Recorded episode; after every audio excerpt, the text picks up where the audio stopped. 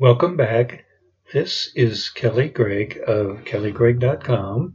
This is number five in the continuing podcast on health topics. The title of this podcast is The Angus Fast. This is actually a separate chapter in my book Diet and Health, but I feel it's important enough to warrant its own little mini ebook. I have made a similar podcast on this subject in my other podcast on diet and health. I have found the details of this fast to be very instructive to me. I have included some version of this story in most all my books, as it is very instructive. First, this is an example of a fast with no caloric ingestion. He did drink coffee and bone broth, and was given some extra electrolytes for a couple months, but otherwise ate nothing. Taking in any calories will discount some of the effects he experienced. Also, he appeared to maintain his normal activities without difficulty. In the beginning, his goal was to reach 180 pounds. After 382 days and 276 pounds of weight loss, that means he started at 456 pounds. He went back to eating again. His experience is worth reading. Angus Barbieri entered a Scottish hospital in June 1965 for a three week fast. He was 27 years old. At the time, he weighed 456 pounds. Fasting as a treatment for various diseases has been used for thousands of years. Angus wanted to lose weight, and fasting was considered to be an appropriate treatment. After three weeks, he was doing well and wanted to continue the fast. His doctor agreed, and he returned to the hospital regularly over the next year. In all, he fasted for 382 days, lost 276 pounds, and stopped when he reached his goal weight of 180 pounds. One of the significant aspects of this fast is the medical documentation, and a case study was published in 1973. You can find this on Google. Stewart, W.K., Fleming, L.W., 1973, Features of a Successful Therapeutic Fast of 382 Days, Postgraduate Medical Journal, March 1973, 49, 569, page 203 to 209. He lost an average of 0.7 pounds a day. During the fast, he was given vitamin supplements and for a few months added potassium supplements, that being 13 milliequivalents daily. For most of the fast, his blood glucose was recorded at 30 milligrams per deciliter. Values below 20 milligrams per deciliter were occasionally seen toward the end of the fast. There is much to take away from this fast, but for our purposes a few important facts. He did not continually get hungrier throughout the fast. In fact, he reported what many others have stated that his hunger went away. His weight loss of about 0.7 pounds a day is consistent with other observations and we be considered the upper limit of weight loss in fasting. He had no significant medical issues, and for a short fast of a few weeks, it would seem there would be no problems for most people. He was remarkably tolerant of the low glucose levels. His glucose levels were derived solely from what he was making out of protein and fat. Let us remember he started out with a lot of protein as well as fat. It took a lot more tissue to support a 465 pound man versus a 180 pound man. This protein was metabolized to not only make glucose, but also to provide all the minerals and electrolytes he needed. The pictures at the end do not show a man with skin hanging all over the place, but rather a normal looking person. One can assume the excess skin was also metabolized and used as well as the excess muscle, bone, and constituents of other organs. A man weighing 465 pounds needs larger organs everywhere than a 180 pound man, and his body was able to adjust the amount of bone, muscle, heart, liver, kidney, and other organs to the appropriate size for his weight. Now this occurred with fasting. I cannot say the same thing would occur if you were eating, such as someone who has had bariatric surgery. They are not fasting, but taking in protein and carbs. There does seem to be some skin sagging in these people. They did monitor him for a little while after he started eating. His blood sugar went back to normal. Let me emphasize something. This was a fast, which is a different metabolic state than ketogenesis, which is a different metabolic state than starvation, which is a different metabolic state than a reduced calorie diet, which is a different metabolic state than a maintenance diet, which is a different metabolic state than a low carbohydrate diet. I have found this concept to be difficult to adjust to for most people, and you cannot across the board compare one metabolic state with another. He was in ketogenesis just like the ketogenic diet, but he was not taking in any calories, and his body made completely different adjustments than the ketogenic diet would. I consider fasting to be a normal mechanism. Not this much fasting, but certainly for a day or two. It is necessary to promote autophagy and normal homeostasis. A weight loss fast is a therapeutic fast, not a normal part of your diet. Similarly, the ketogenic diet is a weight loss diet, not a maintenance diet. Just like it would not be healthy to be on a fast all your life, it is not healthy to be on ketogenesis all your life. It is a therapeutic weight loss diet and needs to come and go and end eventually. The nerds among us can check out the case study. I picked up something when I read it again today. His cholesterol started at 230. It didn't change for the first 300 days. So much for the low fat diet. In the latter part of his fast, his stools occurred every 37 to 48 days. Now for my commentary. I am still surprised at how low his blood glucose was without having any symptoms. Since the normal blood glucose is around 90, it appears at least two thirds of the energy required by the brain can be supplied by ketone bodies. It is probably more than that given that even with a low glucose level, some of that was used by other cells of the body. I am wondering if all the energy required by the brain can be supplied by ketones. At the same time, I do not completely understand the glucose values. At the beginning of the fast, his level was noted to be about 50 milligrams per deciliter. This is half of what a normal person should be. It did drop down to about 30 milligrams per deciliter.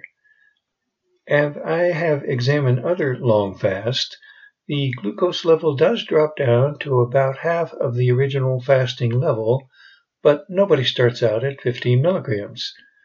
This may be some quirk as to how they reported glucose levels 50 years ago in England. It makes more sense that his level started at 100 and dropped down about a half. I still can't imagine anyone walking around with a glucose of 30 milligrams. I think we can agree the level will drop 30 to 50 percent. I think we can agree that at least two thirds of the energy required by the brain can be provided by ketones. Angus's glucose was a whole blood glucose oxidase measurement, which gives a lower reading than modern methods, and this may explain part of the discrepancy. I have seen the online post-fast pictures. You can Google these also if you wish. There are no sagging body parts that you would expect with an extreme weight loss. This is in marked comparison with those who have lost an equivalent percentage of fat via bariatric surgery or even with starvation. As long as you have fat stores, it appears your body can easily supply enough energy such that you do not become cachectic appearing. As long as you have fat, it also appears that you can metabolize, recover, and reuse protein from other parts that are getting smaller. You are metabolizing fat for energy and some protein for glucose. There must be some left over to maintain body structure. I know his skin surface area decreased, but no sagging skin. I can only assume the skin protein was metabolized also and reused. It appears he was also recycling the electrolytes, vitamins, and other essential nutrients from this excess skin and protein. Also, unlike those who experienced starvation, he appeared to have normal muscle mass and no difficulty with normal activities. Those with bariatric surgery may lose an equivalent amount of weight, but they are not fasting and they do get skin sagging. Perhaps it is because these patients are taking in protein. In starvation, you are losing muscle mass, but starvation is a condition in which you have no fat stores. In studies on starvation or reduced calories, a common theme is a preoccupation with food, depression, and continued hunger. This does not appear to be the case with fasting. There have been millions of people who have fasted for health and weight loss reasons in the last 80 years. A common theme has always been that the hunger abates almost completely after a couple days and energy levels remain normal. When I said millions, I have to admit that was an educated estimate. Therapeutic fasting is a reasonable option for weight loss. Longer fast may require some type of healthcare provider consultation. It is questionable if you need any extra vitamins, but taking them does not seem to affect the fasting condition. I find it unusual that healthcare providers never consider fasting an option for weight loss, but rather continue to repeat the vague and ineffective advice to eat less and exercise more. We already know that doing this results in the worst possible conditions that would enable us to stay on the diet. We simply get too hungry and feel bad. It does appear that the metabolism of excess cellular tissue as the organ and skin structures are reduced to the appropriate size for the lower body weight can probably provide the required vitamins and minerals that the body needs to remain healthy despite the continued urinary loss. Vitamins are cheap, and the doctors decided to go ahead and give them some just to cover their liability. It certainly is possible that the vitamins contained in the metabolized cells could have provided all he needed, but it was difficult to measure vitamin levels 45 years ago. A brief note on the metabolic set point. As we have observed in our lives, in the beginning most people can eat whatever they want, yet miraculously regulate their weight within one to two pounds over a year. As we get older, the weight creeps upward. I believe that means the metabolic set point creeps upward. This change in the set point probably parallels the slowly rising insulin levels from insulin resistance. It could also involve lowering growth hormone as we get older, lowering sex hormones, or some other changes in hormone levels such as the thyroid. I do believe the modern Western diet plays a role in this as this was not nearly a severe problem, that is, gaining weight with age, a few thousand years ago, especially if you were living for extended periods of time. I do know that if you lose weight with most diets, if you go back to the same diet, you will gain it back. Apparently, it is not that easy to change the set point. The Angus fast apparently did change his set point, as he only gained a little more weight for the rest of his life. Five years after finishing the diet, his weight was 196. Again, let me admit, I don't know that for sure, as I don't have records of the rest of his life it may be that fasting is the best way to change the set point. It also appears that elevated carbs may be a primary factor in raising the set point, and losing weight and subsequently going on a low carb maintenance diet may keep the set point down. There was no mention of Angus' post fast diet. I certainly would have advised a low carb diet. Intermittent fasting has become popular in the last few years. I again must advise you this is not a good solution to weight loss. It has been shown many times that after a short fast you may lose weight, but usually the weight will return. A short fast will not lower your metabolic set point. An extended fast appears to have a different effect. It may be that repeated short fasts do eventually affect your set point. We know of some of the enzymes that are induced with fasting, and there are probably others that are induced that may eventually change the set point. Few are going to fast as long as Angus. It appears that a change in the set point will only occur in an extended fast. That is not to say fasting may not be helpful. If you are on a proper maintenance diet, adding a couple days of fasting a month may slowly lower your metabolic set point. If you are on the normal Western diet, it will not. As noted above, vitamins were given during the diet. It is unknown if these were needed. Some have advised that scurvy, a lack of vitamin C, will only occur on a high carb diet. Certainly we have evidence that the Inuit ate a diet for thousands of years with almost no fruits or vegetables. They had a low carb, high protein, and high fat diet. It may end up that to prevent scurvy on an almost zero carbohydrate diet, you only need about 10 milligrams of vitamin C a day. Most animals make their own vitamin C, and by just eating animals, you can provide yourself with plenty. If you do that, you must eat the meat raw or barely cooked, as heat destroys vitamin C. Examination of these diets also show that the maximum amount of protein that was comfortably eaten was about one third, an observation that has been noted in other cultures, including ours and that about 35 to 40 percent protein is the maximum tolerated. You can see these people ate about 50 to 60 percent fat. A very high protein diet can be dangerous, and there was evidence that hunters discarded animals with little fat even when food was scarce. A protein only diet leads to nausea, diarrhea, wasting, and death. Since there was little vegetable or fruit in the Inuit diet, you can see that other vitamins were also provided by the meat. It is quite likely that Angus did not need the extra vitamins, as he could have scavenged them from the self protein he was metabolizing. I can see the point of covering your ass by giving him vitamins. They were cheap and did not have any calories, so why take the risk? As I said, it appears that you increase your need for vitamin C if you eat carbohydrates. We are acquainted with scurvy from sailors at sea for months.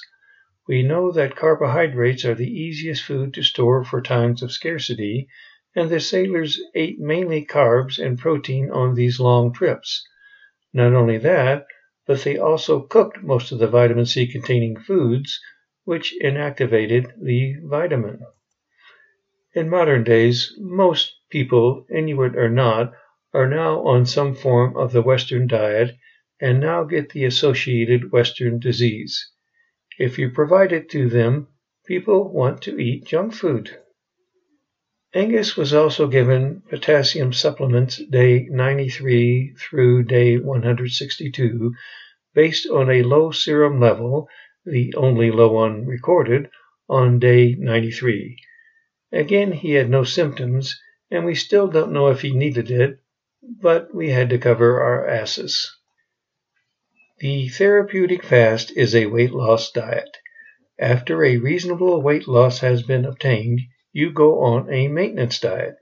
If you go back to your previous diet, you will regain the weight. I do not know what diet Angus went on after he lost weight, but I think it's very likely he changed his set point and went on to a normal diet instead of his previous high carb diet. His parents owned a fish and chips booth where he worked, and I am guessing his previous diet was all the fish and chips he could eat. After he lost weight, he moved to a different city. I have attempted to discover how Mr. Barbieri died and the circumstances surrounding his death, but have had a surprisingly difficult time getting any details. I hope someone smarter than me can figure this out and contact me at kelly.ewriter at gmail.com. Angus was in a ketogenic state for over a year. I don't believe this causes harm, but would like to know more about his health history after the fast. In the next chapter, a slightly different fast. I will add this because it is a more modern case review and thus has had more blood tests done. It will also demonstrate that not all extended fasts are the same. The next chapter is going to be mainly for nerds. If you do not like biochemistry, skip the chapter. I will not go into detailed explanations as I do not have enough time. I imagine this next chapter will be of interest to less than 5% of the readers of this book. I include this chapter because I am a nerd, and since I am also the editor of the book, I get to do what I want. Also, my wife heard the first part of this podcast and does not like my giving away things for free. So now I must encourage you to buy the book regardless of your financial status.